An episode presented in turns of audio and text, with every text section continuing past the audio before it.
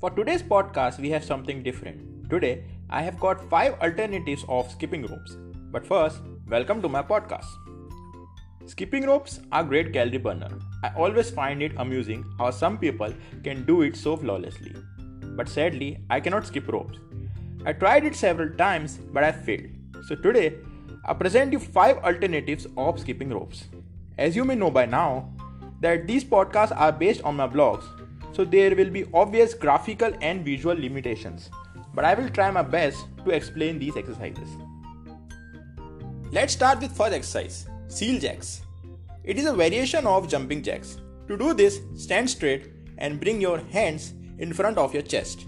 Now jump while bringing one leg forward and clap at the same time. Return back to the initial position and do the same with other leg. That's one repetition, go for more. Number 2. Lateral hops. For this, stand straight and jump side by side. Imagine you are at the center of a line. Now, without turning your body, jump from one corner and return. Do the same for another corner. Number 3. Running in place. This exercise is simple. All you need to do is run at the same place. More difficulty can be added by jumping higher. Number 4. Butt kicks.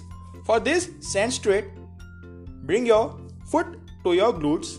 Now return to the original position and do the same with another foot.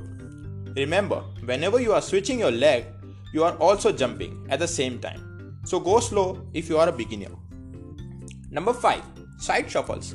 For this, get into the squat position and then while you are in still in that position, you need to go from left to right and then right to left. You can also imagine a line as you did for lateral hops and mark 3 points in your mind. Remember to jump at point 1 and 3. So these were 5 exercises you can try if you can't do skipping. I urge you to check out my blog for better explanation and images. Until next week, kindly remember to smile.